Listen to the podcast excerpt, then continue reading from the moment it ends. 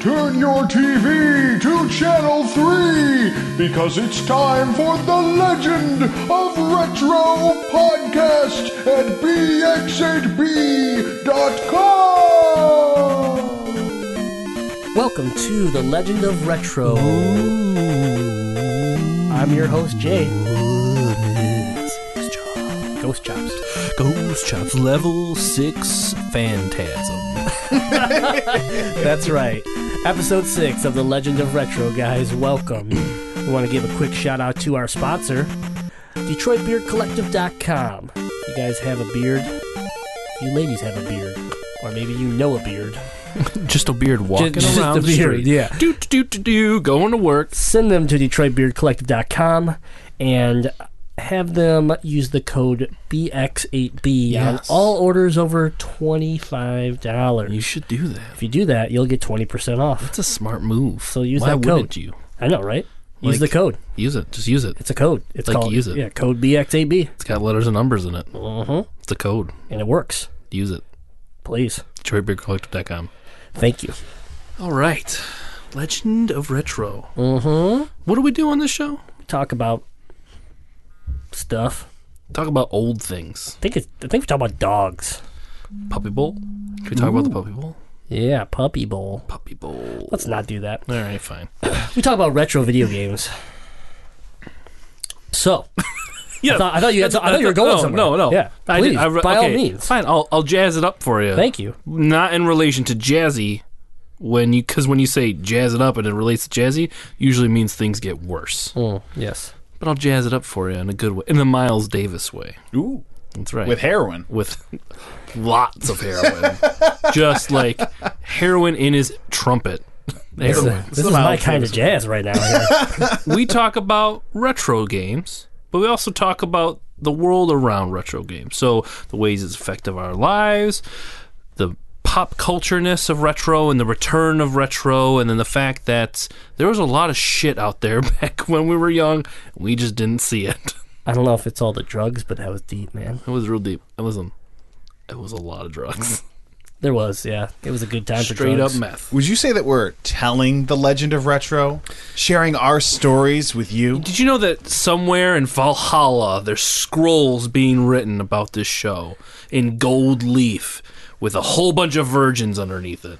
Ooh, Yep. All playing different retro systems. Why am I here then? I want to be there. Oh, well, you have to earn it. Oh, okay. It's Valhalla, okay? That's- that sounds it only too- awaits you when you die. yes. Well, but, I'm and you can only close, reach so that's it good. only reach it from a great battle. Hmm. So you have to play a video game and then die from playing it. And I'm getting there with Jazzy. It's happening. Yeah, well, that's taking us all down. Yeah. So this is the Legend of Retro podcast, which is the the brother podcast to the BX8B podcast at bx8b.com every Tuesday, and this releases every Thursday. So thanks for coming in, hanging out, and we're talking some retro games with you here. Uh, thanks for tuning in on Thursday or any day after that for the Legend of Retro episode six. Thank you, and I think Jay's reading my mind to producer Ethan for keeping us on track. Oh, absolutely. Yeah. That's why he's here. Yeah. Okay, come on. That is what I don't make pay my attention. egregious salary for. I get paid fat money That's right. to keep you uh, you slouches in check. We let him play Burger Time. It's his drug. Yeah. It counts as game time and meal time. It's burger time. A grown ass man's game. There you go. Not for children. No, it's not. So, all right. What do we uh, what do we got in store, Chops? This uh, this episode. What do you got for me? I've I- good. That's what we got. A mouth fart. Yeah, I've been a little under the weather, so I'm just uh, I'm trying to play catch up here. But um, what what's the big topic this week? Well, today we're talking about a resurgence of sorts with moving new game systems into the future. Basically, bringing them back from the past and reinvigorating them to reach modern audiences, uh, your youngins of the 2000s era. So, for example, Retron has been a huge push into that. You own one, Ethan owns one. And it's it gives you the ability to play your old Nintendo games, Famicom, Super Nintendo, Sega Genesis.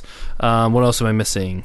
Game Boy, Game, Game Boy Boy Advance, Advance, Game yes. Boy Color, uh, you know, And- Japanese im- imports. And I think this has led to led to a trend of people repurchasing old video games, getting their collections back. It's spiked prices of hard to find games, but it's also led some developers of old to kind of bring themselves back into the mix by going on those great funding campaign websites and producing things that people can put their money towards so that they don't have to.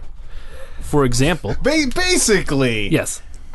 they're getting some crowdfunding because people that uh, have money sense are like, no way are we giving you money. Right. Take it to your foolish peasants and get them to pay for your stuff.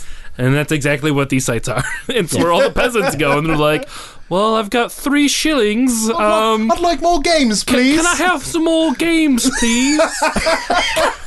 can I have some more?" If anybody else is listening to this is confused, it's also because uh, it's usually a company that has a really stupid fucking idea Oh yeah, that Oh, they yeah. don't want to invest in, so they go get the suckers like us that have no idea about investment and say, "Hey, give us your money. We're going to make this great product that no one wants." Real quick, Ouya. The Ouya. The Ouya. It sounds Ouya. it sounds cool, right? Ouya sounds young, sounds fresh. I don't know what the fuck it is. It was an Android-based console game Okay, system. Anything Android based, let's be real. well, first of all, Typically why- is shit. the Retron 5 is Android based. Yeah, Yeah. but it's that's why so he said simple. That's why I said typically. typically oh, it's shit. He left himself open. yes, I sometimes smart. I, some- Anyways. I sometimes smart. Exactly. I sometimes smart, Sam. So, so what? Cho- what Chops is getting Yes, at take here? over for me because Yeah. I'm going nowhere. This uh, Jesus take the wheel. we're getting off the rails here.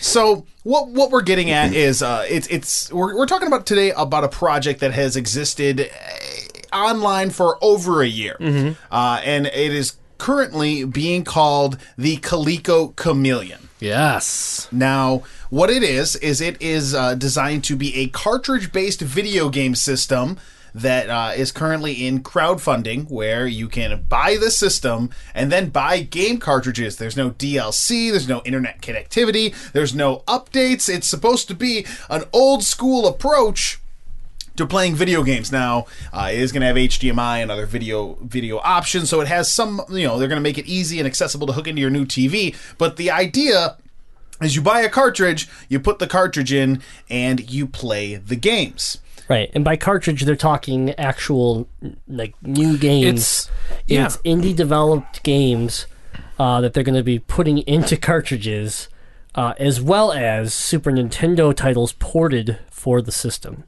Is what it's what, it, what it's saying in one of the articles that we that I've been reading, and now that's weird. Now, real quick, let, let me lay down some history because the Coleco Chameleon has a little little bit of history over the year that it year or so that it's been uh, sort of out in the public.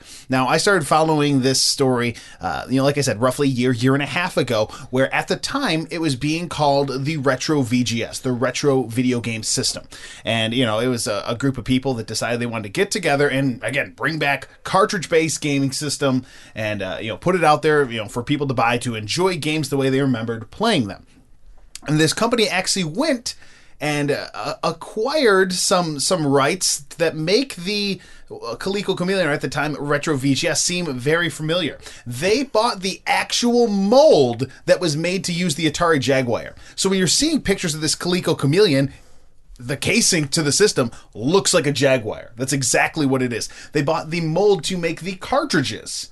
And it is these same cartridges. If you remember, the Jaguar cartridges have that little like round knob on the top to pull them out. That's what the cartridges for the system are going to look like because they bought the molds, and that helped them, you know, right away. That that helped with their their upstart cost and their cost for manufacturing because they didn't have to make a mold, they didn't have to design it. They just took something that we already saw really not succeed uh, 20 years ago, 25 years ago, whatever it is now, uh, and uh, so so through that they started going they, they took it to kickstarter they were trying to raise i read earlier today 1.9 million or something it was almost 2 million dollars and uh, they ended up raising somewhere around the realm of $80000 No, they only raised sixty three thousand dollars. Ooh. not, Not even that good. No, not any. Well, I don't even know what per- percentage of one point nine five million dollars it is, but it's you can't even make. You couldn't make anything with that. You couldn't make a controller with that much money to produce on a No. mass scale. and and so the the thing is is like I was following this because not that I thought you know like oh I'm gonna pay a lot of money for this, but if it was fifty bucks, yeah maybe. Yeah. Maybe, maybe I'd, I'd go in on it, but it was like two. It was, I think it was like two hundred fifty bucks to get guaranteed a system while it was in crowdfunding. I was like, no way, that's not that's not happening for me. That's that's too much. Now it's only $135. Ooh, well, I mean, that's still too much. But let, let's talk about that. So, $135 price point, it's it's pretty high, and that seems like that could be a drawback to the system, being that we have plenty of places to get retro style games to get old games that have been re-released and that's they're accessible on your your video game consoles you already own be it if you have a Wii Wii U last last uh, generation Xbox or PlayStation modern generation Xbox or PlayStation anyone who's really interested in video games has a source where they can get these games Right. Well, And you don't have to leave your home to do it. First of all, first of all, it's not even the fact where we can get the games. Let's let's like here's my here's two questions. First of all, for the SNES games, how are you porting these games with the legality purpose of being able to put them on the Coleco? I believe games like Noah's Ark 3D that were never even really real officially licensed games. I think that is like one of the games that will be on the system. Some of those Bible games, some of those unlicensed games Yeah. that were produced and sort of hacked onto the Super Nintendo back in the day. I think those are some of the titles that would be making their way So to So that's not good. It's That's not an all-star good. lineup. Now, here's the second question. I'm an indie developer that's going to make a game that I can put it on virtual places everywhere in the world and people could play it anywhere, even on their phones. What is the cost for me to put my game on a cartridge? And let alone what is like why would I do it? Like like you know, and how is how does it f- as me as a developer, how does it differ in my coding and my programming to be able to put something on a virtual store versus on a hard physical copy cartridge that has limitations. You know, and I patch my game every week. Okay, like the cartridge can't do that anymore. So uh, their mindset of this game system makes no sense to me where they think they're going to really pull these indie developers considering the way the world works now for gaming. I'm not going to spend extra money and go out of my way to create a cartridge, other than maybe like one time just so I can have a cartridge and say, cool, here's my game on a cartridge. Like that, to me personally, is just something that I thought would be cool. Now, on a normal developer, they wouldn't waste their time because what's it cost to manufacture 100,000 of those? Exactly. You know, that's that was the problem with cartridges in the past. That's why the cartridge died. So you've either a made a deal where if you've you've cre- if you created an indie developer program like Anya, uh, where if you made a game for Anya, uh, they gave you money. I don't remember that. That was what that was. Anya started to gain support because of the Ouya. Ouya, Anya, Booya, whatever the fuck it's called. Dead. That's what it is. It had a, it had a program where if you developed a game and you made it exclusive to it at first, they would give you like two hundred and fifty thousand dollars. So in, indies were developing for it, and then guess what? They weren't getting their money because they broke it in two pieces. It was like you got half of it up front, and then you delivered, and you got the other half. Well, they weren't getting the second half, and they were already spending that money in development though which is poor planning on their part, but still, like, so if you're going to be Coleco or this company that's teamed up with Coleco and you're going to create some sort of draw where the indie developer will want to put it on your cartridge, then okay, but otherwise, I wouldn't even waste a second of my life to think about putting it on your system. So here's something funny, and I didn't I didn't know about this because I didn't pay attention to this back then, and I don't know if you guys have known. In 2005, Coleco tried to release a, an, another system. Yes. In 2005, the Coleco Sonic, a handheld system, was released by River West Brands. It's a Chicago-based company, and they released 20 games. That was it. 2005. What was the price point? What was the I do not have a price point for it, but it was a 2.4 inch TFT LCD screen, and it ran on AA batteries, but it could also be plugged in. And here are the games that they had on there. Alex Kidd High Tech World, Alex Kidd Miracle World, Altered Beast, Assault City, Astro Warrior, Aztec Adventure, Bomber Raid Columns, Ecco, The Tides of Time, Fantasy Zone, Fantasy Zone The Maze, Global Defense, Kung Fu Kid, The Ninja, Penguin Land, Quartet, Snail Maze, Sonic Drift 2, Sonic Triple Trouble, and Super Columns. Only 20 games. Now this is in so 2006. This is your era of Xbox 360 and PS2 at like the height of things, right? 2006. Yeah. That was just that was just prior to uh, 360 was out. Yeah, yeah. Yeah. Not for like a year. That's like the height of that generation of game systems. Like, how do you think this is going to compete with those when this new technology is coming out? And like, this is a completely like this is a perfect example of what this new system is going to be like. You're never going to be able to make a legitimate old system into a thing. It's always going to be a fad. It's always going to be a one-time deal because it's it's focusing on a market, a niche market of when technology was less than what we wanted for the games. Right. And now we're in an era where technology there's a there's no limit to our imagination for these games. It's just about producing quality games now. Well, not only that, but like, why even call it the Coleco Chameleon when it's intended to play modern indie games and SNES ports? Right. It doesn't even say anything about Coleco games. It's just the shape. It's just the body of Coleco. That's all it is. Yeah. It's, no, it's the it's, it's an not. Atari it's box. an I'm sorry, Atari, the Atari- body. Atari. That's, So that's what I mean. It, it's like they just, oh, Coleco, you want to put your Yeah. name on this just That's so that what maybe get a little bit of traction? Like, I don't even like it. Just it's ter- I. A, I don't think we'll ever. I don't even think this thing will ever. It won't make it. see the light of day, in my opinion. The Phantom never did. Do you remember the Phantom? Barely. Exactly. It never made it. Okay, like we yes we saw Unya or whatever the Ouya. yeah we saw that, and if we watched it die real fast because it didn't have the support, and where and I just don't see where this thing's going to get support. You know. Even if, I don't care who put their name on it. I don't see. I really don't see how I you're mean, getting I, support. I can't for think it. of a, I can't think of any old retro game company that could come out with a new ga- come out with their game system again, release all their new all their games, and I would buy it. Can you? If they re-release Super Nintendo and we're selling the Super Nintendo games, would you go out and buy it? Uh, what do you mean? Like, Like Nintendo, re-releasing. Nintendo re-released a Super Nintendo and And and, re- re-released cartridges? Yeah. I'd buy them. Yeah, Yeah.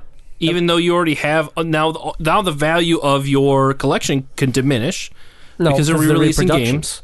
Still, In this in this day and age of collectors, everything matters about originality. So I wouldn't bel like if I had if they re-released Earthbound, an original Earthbound would still hold hold, hold, hold its value. It would, but I, I still don't think it would. I, I, I, would, I wouldn't. I, don't think there's a video old video game system that I think I would buy if they started re-releasing it. Well, here, here's I my mean, que- I- here's my question, and it, it sort of I absolutely would.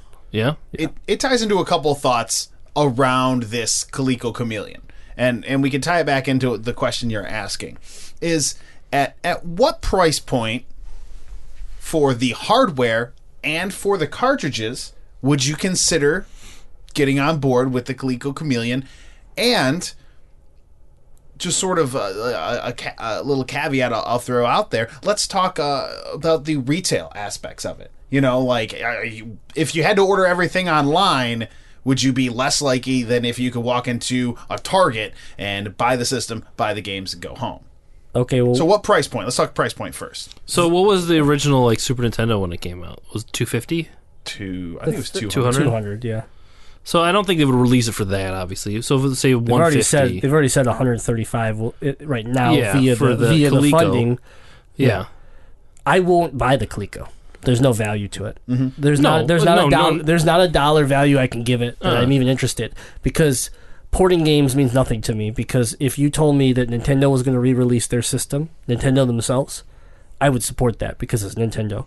Even though you can get most of the games virtually. I but I don't. You know me. I have a thousand games in my game. No, room. I know, but And you you're, also you're different also though than conf- the average also- consumer. right? But you're asking me right now. No, I know. The the difference is is you brought up price about my my collection. yeah. which is you're mistaken. I don't care about price.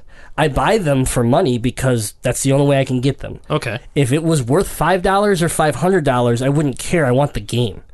So if I can't get Little Samson because it's a thousand dollars to buy that game, but Nintendo re-releases it, I will buy it Okay. because I get to play it. Then. So then, how about the average consumer? The average video game consumer. Because I would think you would you would be different than the average consumer because of your love for video games, and it's more of a, a lifestyle. I think impl- I am an average consumer because I just told you. I just told you that I'm not a collector in the sense that I want value. I want gameplay, But there's value in your collection. which I don't care about though. I just spend money. I don't know. I, I'm not trying to. fi- I'm trying to figure out what I'm trying to say, but it's not working. Yeah, I, I think as far as an average consumer, you already know what the market is. It's a sixty dollar video game. People buy Right. them now. People buy a forty dollar game that's an eight bit re you know rehash, and they pay for it. So I think your market is already there. If Nintendo was smart and they do the virtual console where you can get five dollar games from old times, but mm-hmm. like if Nintendo took a Super Nintendo and made like a let's just I don't I, I I'm not sure what its anniversary is coming up, but let's say it's a twenty Was it 90? I don't know. 91? yeah. I never had So it's one. got one of those 20, 25, 30 year things coming around. Like if they actually put like a collectors out there and they and they and you don't have to run it for 5 years, but you ran it for the year of the anniversary. And you took the the top 100 games ever made for, you know, in sales ever made for the Super Nintendo and you reproduced those. It would sell. People would buy it. Collectors would buy it. Game fans would buy it. The problem with the Coleco is that it's not. It's it's like this. Here's Coleco over here.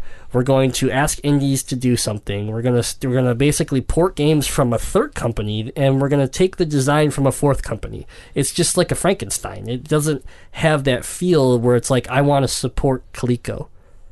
No, I want to support Nintendo. I want to support Sega.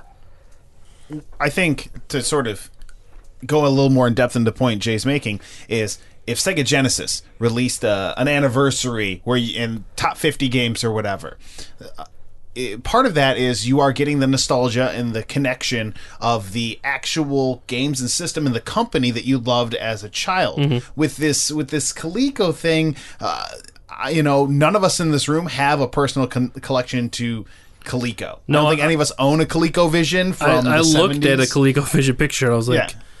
It looks like a remote control with a with a knob on it. Like it's Right. it's straight up. I have a weird. Coleco Vision. I've never hooked it up a I've day in my never. life, I've but never I have it played in my one collection. before. I don't even think I've ever played. It. I one. was all Atari back then. Yeah, so- same here. and I have an Intellivision that I've played. Intellivision, once, you know. too, yeah. So, Yeah. so what you know, th- th- I think that's part of the difference is Nintendo's Nintendo's a company that we've continued to have a relationship with. You remember that relationship. So it's the relevance factor. So if it was, because Sonoma is more relevant nowadays. let's say they it'd let's say they better. re-released a TurboGrafx 16. I'd be a lot less excited to go out and I pick that up and that play. either, exactly. Yeah, and there are people that love TurboGrafx. Like, Oh, yeah, uh, you're fanatics for those Lucas. things, yeah. Lucas loves TurboGrafx 16. Uh, if you guys aren't familiar with Lucas, he's he's the guy that that every summer we do all of our video game hunting through the garage sales with. That you guys will see on our YouTube. He's Jay's retro game pimp. He he is my retro game pimp. Yeah, I, a lot of it has come from him, thankfully. But um, you know, I think I think the thing is though, even when you walk into a retro game store now, you know, go into a disc replay or a privately owned shop, whatever, and you go look for the the rare glass, you don't see It's none of those systems. Coleco, they're not there. No. You know, like that's the thing. So when you ask like when when the question comes up like what's a fair market like that you'd pay for this system or for or for this like setup, um, you know, I can go and I can tell you that people that love Mega Man will go buy Mega Man One for ninety dollars, which is insane. You know, I, do I think Mega Man One cartridge is worth ninety dollars? Absolutely not. But people will do it because because they have that connection. Like uh, Coleco, it's just not there. Like even the people that played Coleco during that generation, which was a little bit before us, even they even they had when when Nintendo and when Sega hit and they were still gamers. That's where that's where gaming, I believe, really was born. You know, when you had Pong and you had these simplistic games, they were fun. They were they they passed time, but the arcade was was where it was at. then. Right. And when Super Nintendo, Nintendo, and that stuff happened and started to kill the arcade, and people actually started to fall in love with characters and fall in love with Mario and fall in love with Sonic and create this connection, that's when all of a sudden there was a relationship to a system or to a brand that mattered really. Um, and I think that's where Coleco just never really does. It doesn't mean anything to me, so I don't have any faith in it in, Okay. in the in the new product. So here's qu- question one. It's sort of piggybacking off this. Hypothetically, you can buy it in a in a local store. in a Target in a Walmart, whatever. You can buy it. System's fifty bucks. Game cartridges are fifteen dollars. Then would you consider it? Is that that point that price of entry? Because I think I would if the system was if and if there were decent indie games. So my investment, let's say I make uh, an eighty dollar investment to pick up two games in the system, just to you know try it out, play some cool indie games. I, I'd consider it if they were exclusives. Well, okay, timeout. If you're telling me that this system Yeah, I actually was thinking. has I was thinking ports for Yeah, a second there. No, I'm not talking ports. I'm talking some exclusive uh, games developed for it that you, you can look and see some interest. I'm not saying that it's going to be a killer app, but I'm going to say you can go watch some trailers online. Let's say hypothetically they they have six launch titles and you think two of them look like you you could get some time into them. I Fifty mean, bucks for the system. 15 a, game. Would you spend 80 bucks on this or is that still too much? I personally would spend eighty dollars to see what it is, with the concept of not. Be- I still don't believe in it. So like, a I don't believe if this thing launches, it won't have an exclusive. Eh, That no one would. No one's going to put their their company on the line to give an exclusive to this company unless Coleco's going to give them. Like I said, a ton of money and say, "Hey, make your game for the first six months exclusive. We'll give you five hundred thousand dollars." Okay, that way when it fails, I can stay alive as a company, and then when you die, I'll go release it everywhere else. But at the same time, it's just such a chance for, you know, if Nintendo, if Sony, if Microsoft asked me to do that, I have more faith in those companies that yes, I believe my my game, aka my company, will survive because you have the foot traffic through your system to sell my game. Well, here's another point. So, like, you make it exclusive for the Coleco. Exclusive from what?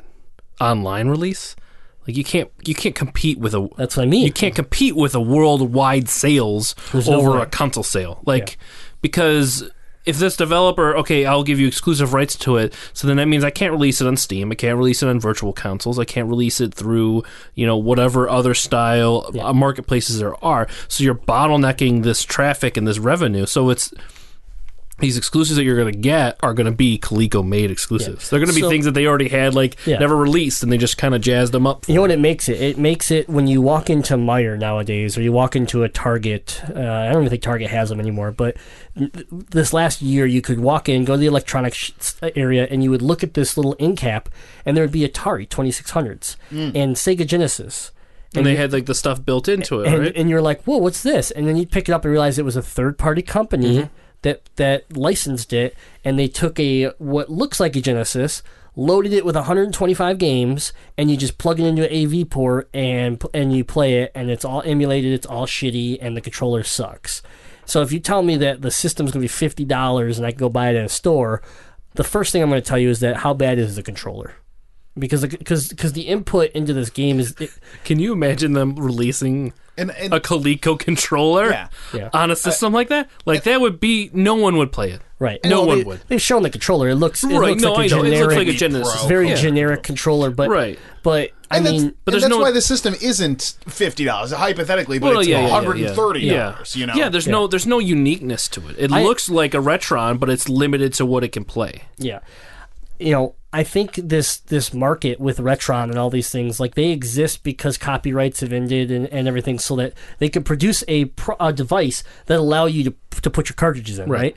And it it has opened up the door for some people that maybe you know want to play on their big screen TV and they don't have a tube TV in their house anymore, so they have you know the Retron works well for that. I have a Retron. I still prefer to play on the original. Right, but th- they're But- catering to an audience that already exists. This seems like they're trying to create an audience that does. isn't there. And it just is like, why? Yeah. Like, why waste the money? Why waste the effort?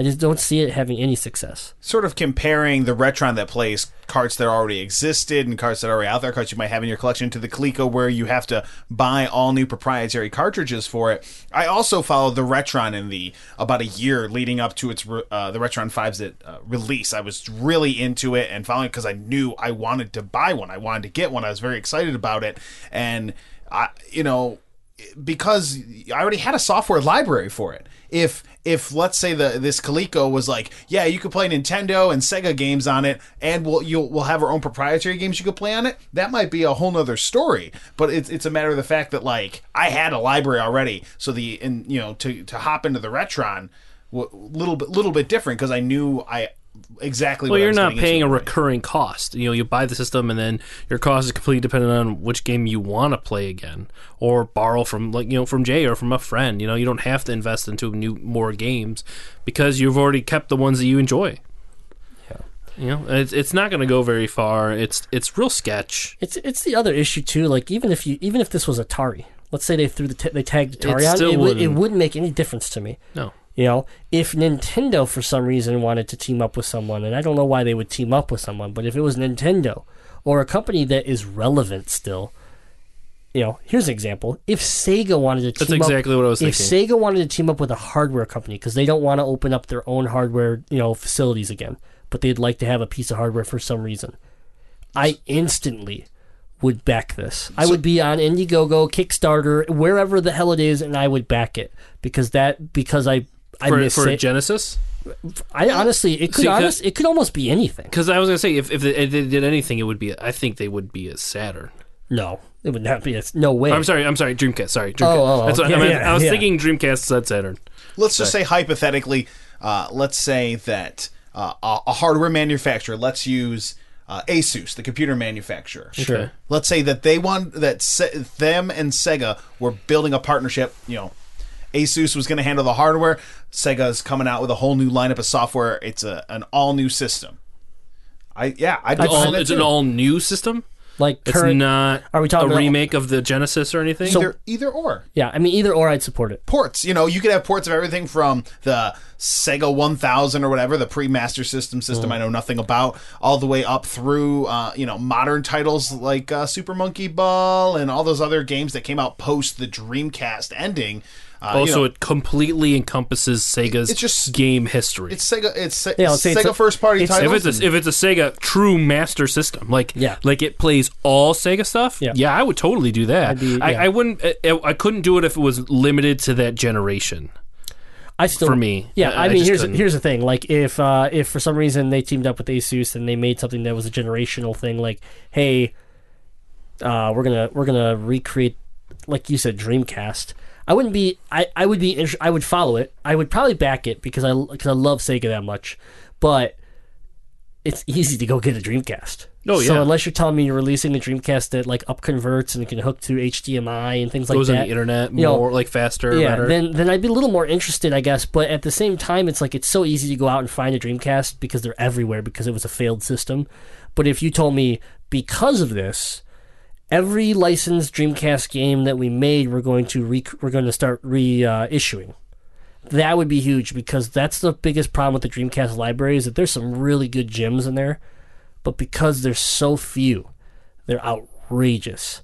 So you know, my dream, even though it's one of my favorite systems, that's one of my libraries that lacks the most because I just won't. I don't want the to. cost for that. I can't afford to go pay three hundred dollars for a disc that you know, just so I can say it's on my wall and and I'm going to play it from time to time. And that's you know, and some people are like, well, then you're not a true collector. It's like no, it's because the market and the ret- and, and the collectors have driven it to that stage that uh, you know we have the issue with Earthbound and we have the issue with Chrono Trigger, Panzer Dra- you know, uh, Panzer Dragoon. Yeah, they're not great games. They're just hard to find, and that's you know that's you know it, it, it's interesting, but at the same time, Sega would be that person. Like right now, if this device strip Coleco off of it, put Sega on it. Say you're gonna say you're going to uh, instead of port SNES games randomly from a third company, now you're gonna focus on uh, all your cartridge-based games. So we can say Master System and Genesis, right?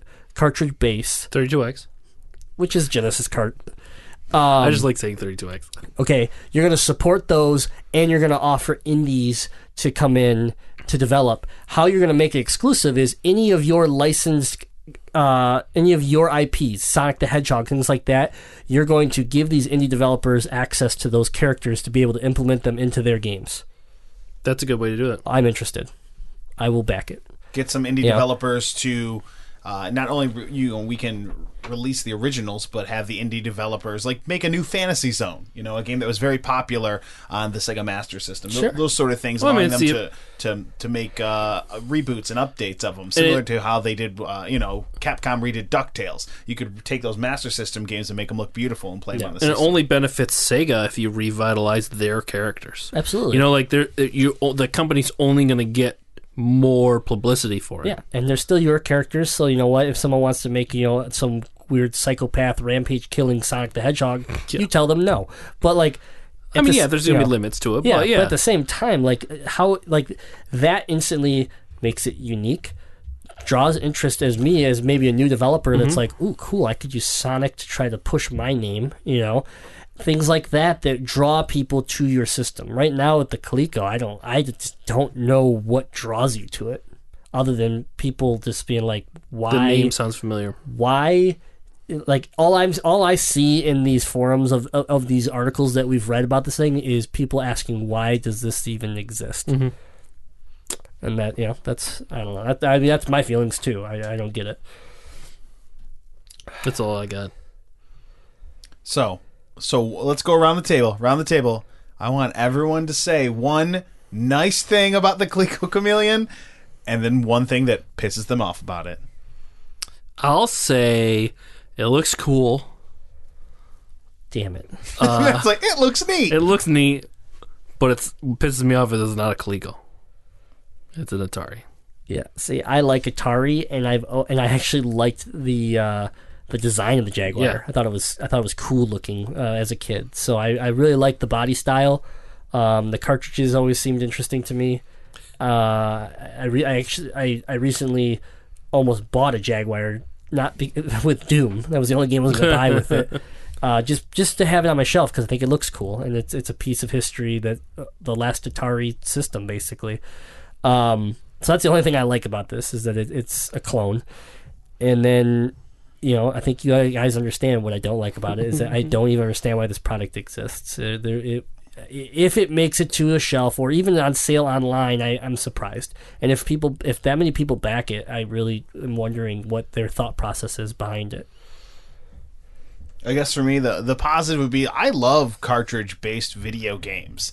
I you know I was N64 all the way over the PlayStation because I like the load times, I like the durability, and uh, that's just something. Uh, disc based systems, obviously, I, I play them and love them, but cartridge based was I just always love clicking in a cartridge. So I see where these people are at with wanting to bring that back. I, I understand the heart behind it, but inversely, if you're gonna put out something that you know if you're looking for indie titles that sort of things that's competing with the PlayStation 4 the Xbox One the Wii U that's already in most gamers homes it doesn't make sense to release a $130 system that you're probably going to charge at least 30 40 bucks a cart for for the games. It's just financially it doesn't doesn't make any sense to buy it whatsoever because you're going to get plenty of great indie titles on your other systems delivered straight over the internet to you. So the logic doesn't seem like it's there for me Yeah. Um, I don't know. I don't. Ha- it doesn't. I'm going to read one thing to you that I, I, I liked out of this. So we read our, our article, our main article that we based our topic off of was from Engadget. Uh, we'll share it on our social media, so just go and look at BX8B Gaming, and you, and you can find it. But one guy really kind of he hits it well, and, and uh, it's loading uh, 77 KB is his is his username, which I like. Uh, do not give this company any of your money. They lied about pretty much everything since day one, back when it was called the Retro VGS. The Coleco Chameleon you see in the picture above is actually an SNES Mini stuffed inside of an old Jaguar case, and that Coleco Chameleon prototype one cartridge is empty. There is an SNES EverDrive cartridge stuffed inside behind it, which is playing the game you see on the TV. Check out the threads on the Atari Age and NeoGAF, and you will see how big of a scam this whole project is. NeoGAF is not a, is not these are this stuff that he's claiming NeoGAF and Atari Age like if you're into this cartridge world it's no joke to play with like these guys clearly disappeared for a while uh, and came back rebranded for a reason and where did the sixty thousand dollars go that they already that they generated You know, like yeah, they probably spent it on development, but like now you're asking for more money. But but you you rebrand yourself so that you don't look like you're asking for more money. You're a new product. So I just you know, it, it's It's sketch. yeah, I don't. I, I've never been a fan of seeing seeing a new company come around and buy. You know, we're going to buy the name Circuit City and launch a website, and we're going to call ourselves Circuit City, but really we're not. You know, and not that I ever liked Circuit City, Seems like a shortcut. but that's definitely that's what they do. They try to find a company that's a little bit down, and they can buy that name to try to help themselves a little bit for a product that really has no momentum at all. And it looks like they've already kind of, you know, screwed a bunch of people. Like what? Did, all those people that that's sixty thousand dollars. So as much as we joke about that, I can't do much. How many people backed that then? Oh yeah. What did they all get? I don't know. So you gotta be careful with with, with that type of stuff. all right, guys. Well, that's uh, that's been our topic. Uh, like I said, you can read all about the uh, Coleco Chameleon, uh, more about it on Engadget. Uh, we'll we'll have the link up on our social media, and uh, we're gonna move on uh, to some retro relapse. Jones in for a classic game. It's time for Retro Relapse on the Legend of Retro podcast. Retro Relapse. All right, so this week um, I selected a nice game for the guys as they were coming over to the studio, and I was just like, you know, I'm gonna be nice to them. I'm gonna pick something that they're gonna enjoy. So we went with Friday the 13th for the NES.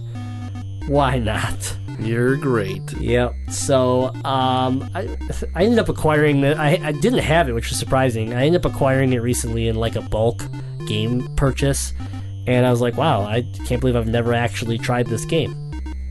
So we went with it today, put it in, and uh, you know, Chops, you really had the the bulk time with it. You really seemed to just be in, just in it and loving it. So why don't you take it away and tell us about this game a little bit? Well, the gameplay takes place at Camp Crystal Lake, which remind me if I'm wrong, but in the Friday the Thirteenth movie, do they ever go to Camp Crystal Lake in the original? Yes, They do. Okay, tells you how much Many I of the movies take place at Camp yeah, we have Lake the- yeah, They do. Good. So, yeah. I'm glad I have him here. Yeah, you got Ethan. I for think part. in almost all of them, in some way, you appear. Chris, Camp Crystal Lake appears.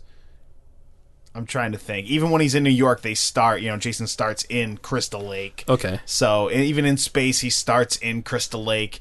I the only one possibly is the one where he's resurrected resurrected by a lightning bolt from a grave. They may not start at Crystal Lake there. Okay. Well, so you start at Camp Crystal Lake. You're a camper, and apparently Jason is there, and he's killing off the camp counselors. And you are are one of how many children are are campers are there? There's like There's five. five campers. No, no, no. That's there's five instructors, right? Oh, oh, the children. The children yeah, the children are- is uh, f- uh, fifteen, I believe. Fifteen. Yeah, So you're one of you're one of the instructors, right? Yeah. You're like a uh, counselor, or counselor or whatever. whatever. And and basically Jason's going around killing all these children, killing the counselors, and you have to go and and it doesn't really explain this. You you're basically just just exploring Camp Crystal Lake, going in and out of cabins, walking around the lake, jumping out of the way of ghouls and wolves and bats by throwing rocks, knives, machetes. Also, an array of, of weapons, which I don't think are in any of the movies that they actually fight back. Um, and you're and you're supposed to light fireplaces. Now, why? Don't know. You're How just ma- supposed to light them. How, many? You know, infinite amount. The And more then, the better. The more the better. And then you're supposed to try to stay alive. Um, And- you can't have everybody else That's die right, right. You can't let ha- you can't have all the counselors die. Um, you can't have all the children die, and you have to light all these torches. And the secret mission of this is you're supposed to kill Jason yes, three times. Yes. Three different days. three different days. How do you know it's a new day? Well, at one point it's light, one point it's dark. I don't even know how long it takes for that to happen in the game, but I guess you have to do it three different days. I played this game. I walked around this the lake, the cave, the woods, the paths. I ran into Jason once in like half an hour of playing this game. Jay ran into him like three or four times within the first ten minutes. Yeah, I was unlucky. so like, unlucky. so like the the madness of this game is ridiculous, and I felt like I was absolutely going nowhere. Was it fun to play? A little bit. I mean, There were six camp counselors. six camp countless, and like I only played as one the whole time. All the rest of them died, and apparently I played as the best one though. Yeah, because each one has varying levels of speed, rowing, and jumping ability. Right. And Crissy apparently is the best. I don't know. I, I she was really good. Crissy was holding it down. Yeah. Uh, and then I got the black guy. I don't know. no, no. Uh, Mark. No, it wasn't Mark. Mm. I don't have their names right in front of me, but Anyways, he was slow as fuck. Couldn't do shit. yeah. But anyways, I, I didn't understand this game. Ethan, it, was this anything like the movie? Well, there there aren't ghouls and crows, and it's not And wolves. daytime. It's never daytime in the Okay. Friday Thirteenth. Uh, but Jason does appear pretty randomly, and uh, it is pretty frightening Okay. in the movies. Um, Do they ever fight back with knives, rocks, machetes, or torches? Absolutely. Uh, in all the Friday the Thirteenth movies, people try to fight back with whatever is around them. Okay. Because Jason is an unstoppable killing machine, so he'll grab a chair leg and swing it at him, or try to stab him, and it's pretty much unstoppable. But that that aspect of just throwing rocks and random stuff to try and survive, that actually sort of felt right. Okay. now, do they ever successfully kill him? Oh, at the end of every movie, he dies, and then of course, uh, there's usually a, a you know spoiler alert if you haven't watched this movie that was that's almost 40 years old now. Uh, at the almost the end of every movie, somehow it turns out Jason wasn't actually dead, and it sets up for the next one. Yeah. So this game was released uh, February 1989. We're going to give you a little bit some facts about this game because it was so good, and it lives right up on level with the movies. That's how good it is, right? Yeah, you like either go to the movie and see it, you go see the movie, or you play It's the game. like the same. you get the same story. So February 1989, Friday the 13th is a survival horror video game published by LJN and developed by Japanese video game developer Atlus. Ooh. So I do I do have to say if uh, if people listen to the Legend of Retro, you into retro video games, you might be a fan of the Angry Video Game Nerd, which means you know that LJN is they produce confusing garbage when it comes to video games. Yeah, LJN. Oh, yes. Yeah. So, um, it was obviously for the Nintendo Entertainment System, and it was an adaptation of the Friday the 13th franchise. Critics rated the game as one of the worst NES games of all time. Ju- just two weeks ago at a used video game store, my fiance, knowing how much I love horror movies, grabs it and says, "Let's get this one. I, why don't you have this yet?" And then I asked her to please put it down because it's going to burn her skin because it's hot garbage. Yeah. So um, basically, you heard you have to you have to kill him three times, three different days. But while you're doing that, uh, you also have to uh, basically stop him from. Uh, a timed alarm appears at certain intervals, requiring players to find Jason before he kills one or more children or another counselor. So you're also trying, like, and this map is not small, and you don't move fast. No, no, no, no, no, no. That's not the worst thing about this map. The worst thing about the map is when you want to move right, you gotta go left. The directions in this game are stupid. Like, it doesn't make any. It doesn't. It, it's just like it hurts my brain. There's a lot of weird Like things. it really hurts my brain. like uh, when you want to get weapons and things like that, you have to. Uh, you have to jump to get them. You can't Right. just walk but over. they also don't appear unless, Unless you're jumping. jumping. Yeah. Which what does that mean? They're falling out of pockets. I- you I already have them. I have no idea, but yeah, Oh my gosh! it's uh, it's a it's a pretty good game. And let's but- be real. Like in the movies, they don't pursue Jason, Yeah, do they? They, usually they lure him into a trap Yeah. at the end. Yeah, but their They try goal isn't outsmart to pursue him. It's No, like to get evi- away. From him. eventually it becomes that point where they're like they realize that It's they all- have to fight. they have to. Yeah.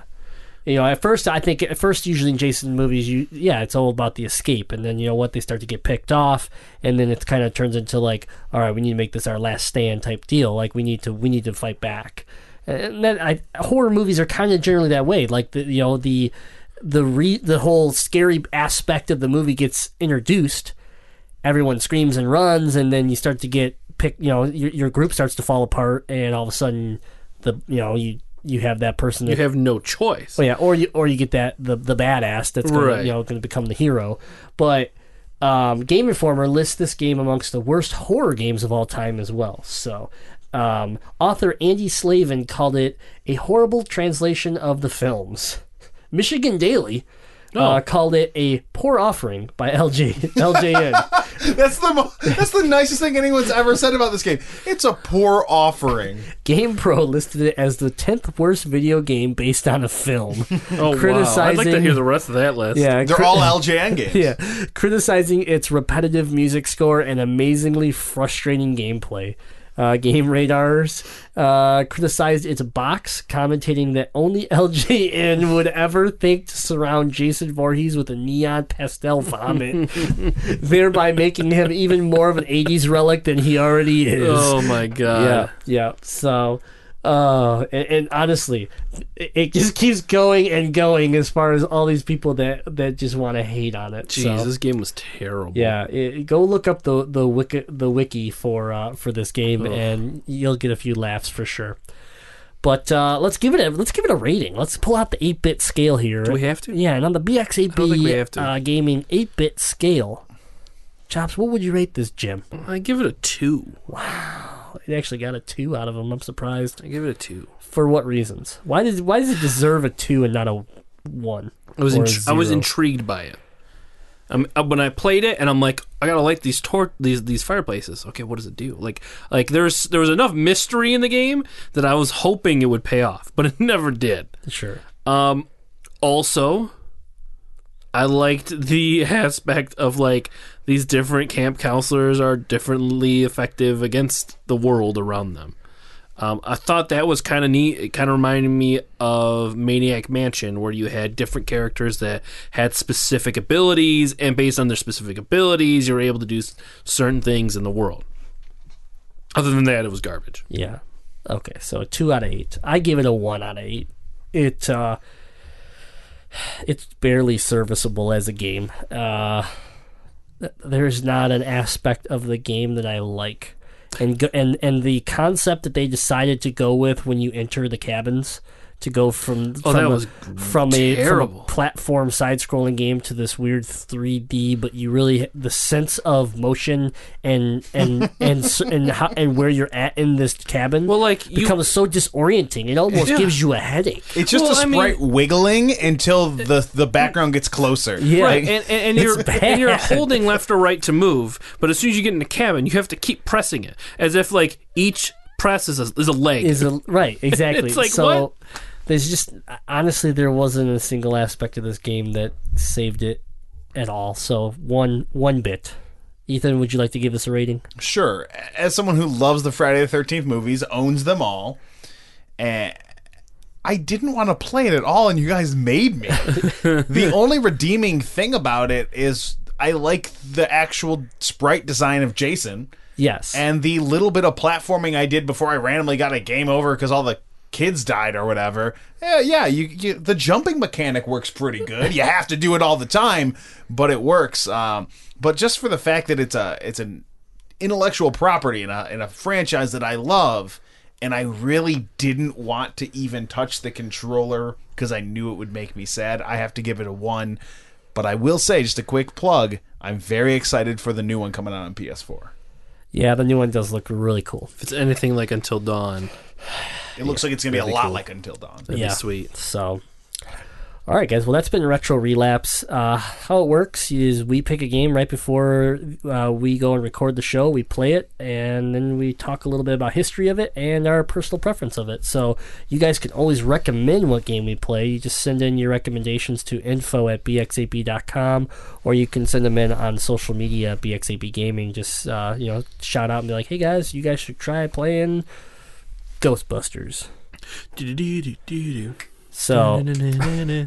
So yeah, send in your requests, guys. We have a couple in line still. I think uh, Ghostbusters is uh, being worked out right now, right? You through Ethan? Uh, yeah, I have it. I just need to be reminded to to bring it in. You just got to remind me on, uh, on a day we're gonna play play retro games, and I'll bring it in my backpack and bring it on over. We'll get some Ghostbusters going. Yeah.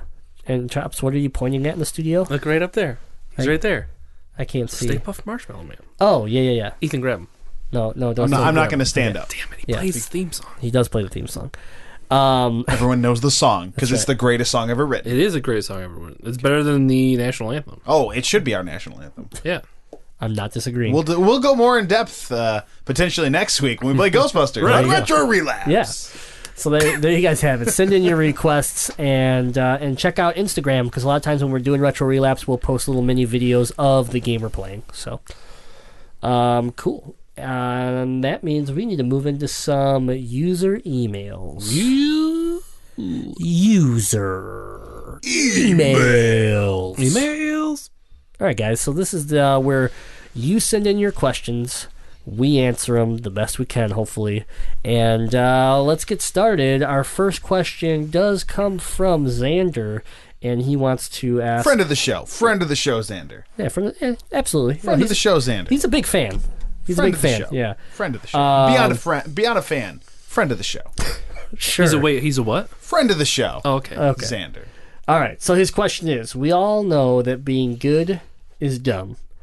If you could be employed by any evil organization from from video games, which organization would you pick and why?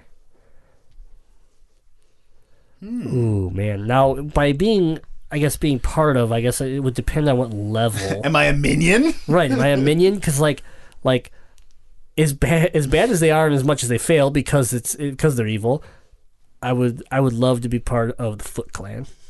Ooh, good choice. Yeah, I'm a big ninja fan, and the fact that that I could Wait, be, did I hear that wrong? He, he's talking about like a bad villain group. I Yeah. thought he was talking about a video game company. No, no, no. Oh, I heard that Join wrong. a villain group. Well, oh, I, th- I think that's what he was asking. Yeah. Join a villain group Hold in on, a video hold game. Yeah, Chop's zoned out here. No, I thought. I Damn thought it, I heard Chops. weird. We all know that being good is dumb. Yeah. If you could be employed by any evil organization from video games, Okay. I- what when would he- you pick and why? when So he said not it- when he- that's Activision, what I, that's not what I thought he EA. meant. That's what I thought he meant. Like the evil organizations being working for them, employed. This that's is, what I thought this is meant. Xander, who is a huge fan of the Imperial. Right, He's a huge okay, fan that- of. I got confused yeah, there. You know, so Okay.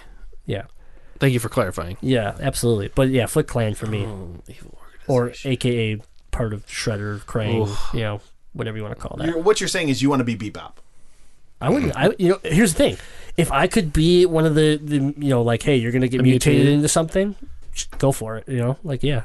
I don't want to just be a. I just don't want to be another foot soldier. You know, hey, we must destroy it. I think Slash is cool.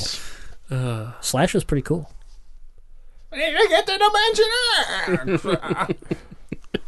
Yay! Chops! Welcome to BXAB Legend of Retro. Okay. So, Okay. what about you? um, I, th- I think this might be cheating, but I'd like to be a Sith Lord. Knights of the Old Republic. Yeah. There you go. I think that'd be sweet. Yeah. Be real villainy, maybe potentially immortal. I don't know if you could be the Sith Lord though. You'd have to be the apprentice. Well, yeah, start you could- out. Yeah, because you have to be employed by. Fine. So on the way to, I would feel like the Lord is the owner. I'm a, I'm on that management track. to Right, right. being Yeah, Sith there you go. There you go. I like it. A couple thoughts into my mind. Well, if we're talking video games, I'd like to join the NWO and WCW Revenge on the N64 because I'm too sweet. Uh, so I realize that's a pretty big stretch. So uh, other thoughts came to mind. I think I would like to. I think I would like to put some mechanical skills to use, and I think I'm I'm gonna send out a resume to the Hyperion Corporation and build some loaders for Handsome Jack there in Borderlands. Or if uh, Jack doesn't think I'm proficient to build his killer robots, I will take uh, things to Dr. Wily and see if I can get a job working for him building killer robots. So I just want to build killer robots. That's humbly, A good, that's a good humbly in my shop, just tinkering away like I'm gonna build some death bots. Beep beep beep beep beep beep beep. beep. Cranking my wrench. I think it's a good life. Cranking your wrench. And I probably in won't more get- than one way. I probably won't get blown up. I'll just be building robots, and uh, you know maybe I can stay under the radar so my evil boss doesn't murder me. There you go. That's a good. That's a that's a hopeful thing. That's all. That's all an evil bot mechanic I want. Hope I don't get murdered today. beep beep beep beep. All right. Well, Xander, thank you for the question. Our next question we got from none other than Retro Mike. Ooh. That's right. We're in for a treat, boys. If you could go back in time and stop yourself or someone else from doing one transaction where you got rid of a video game or a system, what would it be? The one event I would stop is when my mom was tired of how much room my, how much uh, room my video game boxes were taking up. All of my SNES and s- N64 games were taking up in the basement. She took all the manuals and stuffed them into the Star Fox 64 box. Then she threw out all the boxes for every other game.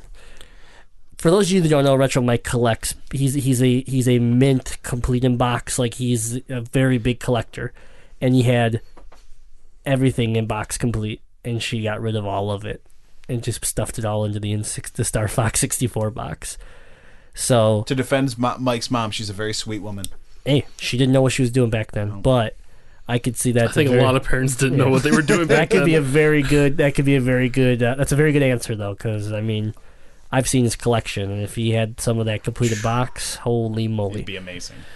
But um, if I had to stop myself or someone, it probably would be myself, and it would be one of my FuncoLand trips where it was. Uh, if I look at now, the monetary value of what I basically handed away to get a Sega CD by handing over my NES, my entire Nintendo collection, including games like Little Samson or uh, Dragon Warrior 7. Games that now have hundreds and hundreds and hundreds of. Oh, a Bucky O'Hare. Games like that that are too expensive where I don't even want to buy them, even though I want them. God, what I tell them? When I would, I would walk up to my child self as an adult that no one knew that it was me, and I would smack them, go to jail for child abuse, but at least he would know. Even though some stranger had smacked him. No, the the message would be in the smack. It would it would be like a because it's the same person. It would transfer the memory, and he would know, and I would spend the rest of my life in jail, but that'd be okay.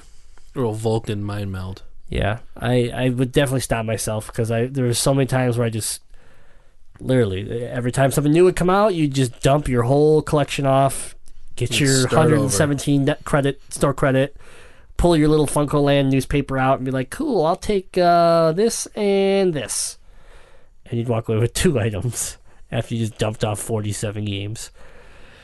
Ah, man, the games I had too. That's just sad. I can I feel Retro Mike's pain with his boxes. It's been 20 years and you're still still hurt. I'll never forget it. It's a Oh, mem- yeah. it's a memory now for sure. As much as I love FuncoLand, I hate FuncoLand for the same reason. I'd say the same thing from when my brother traded in those all those Nintendo games, Yeah, man. Nintendo system. It was before I had a chance to really play all those. So Yeah.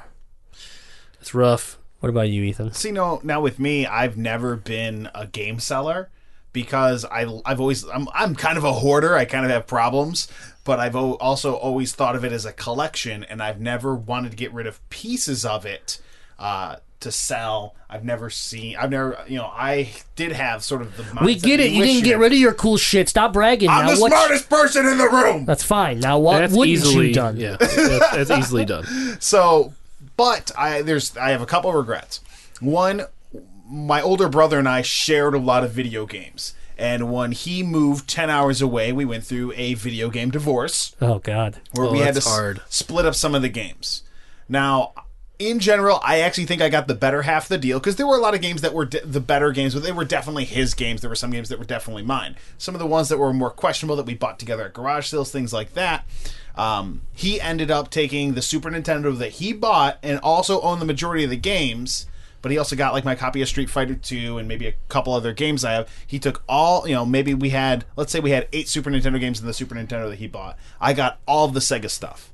So that means I got all of our Genesis stuff, all our Master System stuff, all our Sega, Sega CD stuff. So I got a good deal, but I wish I would have done a little more bargaining with the N64 games. He got Star Fox, he got Perfect Dark, he got the Bomberman that I like. And looking back, I wish I would have maybe bargained a little bit more to get some of those titles that I, I liked a little bit more. And I also have a regret. I lent a guy my Ocarina of Time and my Mario 64, and he still hasn't given them back. I gotta now that I'm back in the air, I gotta look him up and shake him down. I want my cartridges back. Call him out right now. Puddles. Tim Carpinelli. Oh, good I'm good calling luck- you out. good luck I'm with that. calling you out. Good luck with that. I want my Ocarina of Time and I want my my Mario 64 because I don't want to repurchase them. He And I trusted you. he traded those in. They're gone. Yeah, They're oh yeah, gone. oh yeah. They're They're they're probably yeah. They're They might be in my collection for all we know. I mean, I don't even know if there was there wasn't a lot of value on them when I let them borrow them because the, it was like 2005 or six, and you know it's just now they're you know back then they would have been eight bucks to go rebuy. And, Now they're about 50 each yeah, almost. I know. Oh, wow. Oh, man. Yeah. Well, there you have it. thanks, Mike. Thanks, Mike. Depressing us. Yeah, super depressing. Um, I, I don't think I think that was it, right? We don't. Do we have any more? I have one more. Oh, you have I have one one more. more that got Okay. sent in to me. All right. This one's from Mark. Mark, thanks thanks for emailing, Mark. Hey, Mark, what's up? Hey, Retro Guardians. My name is Mark, and I've been a fan of BXAP for a couple months. Mark, thanks for listening. We're glad you're here. Thanks, Mark. Uh, I love the Tuesday show, so I'm all about getting a second show every week. Talking about here, Legend of Retro, the second show. Uh, what game do you remember being great and going back, it's just not good anymore? Game on, Mark. Oh man, going back and it's just not as enjoyable. Um, man, this is gonna this one kind of hits a little home, but it's probably Battletoads. I uh, like I loved Battletoads, and I remember when I finally like reacquired it, I was so excited. I was like, "Yeah, we're gonna play Battletoads all night." And I think we played it for like an hour, and then I was like, "I can't play Battletoads anymore." And that that was like, now I don't mean every version of Battletoads. I'm talking the NES original Right. Battletoads, which is a very difficult game, but like I just for some reason in my head it felt more of like a fun, just Streets of Rage. You know, where I pick up Streets of Rage, I have fun with it. I pick up Turtles Arcade, I have fun with it. And it's that same style of game, but for some reason, Battletoads just didn't d- doesn't hold its its excitement or fun fun factor to me anymore. Now, like Battletoads versus Double Dra- uh, Battletoads Double Dragon, I love that game still, but the original just doesn't hold up. People are gonna gonna just No, that's fair. people it's are gonna totally people fair. are gonna kill It's me. It's totally fair because we always remember the beginning, but I have never played the after the the The- the the racing things Jet ski in the, things, cla- in the hover cave. skis. Never, I've never beaten them. Yeah, that's true. For me, it's Ninja Gaiden. Oh God. I loved the first level of Ninja Gaiden. Absolutely love it. I love the music. I love the style of gameplay, the, like the different weapons you get, the boss fights.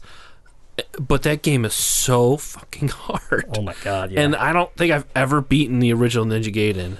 And it's very frustrating because you can get to a spot where you could just you'll just die because there's so many guys. They just bump into you, push you all the way back into a pit, and you're dead. right. There's no forgiving in it. Yeah. I mean, that's kind of Ninja Gaiden, though. Oh yeah, I know. Yeah. What about you, Ethan?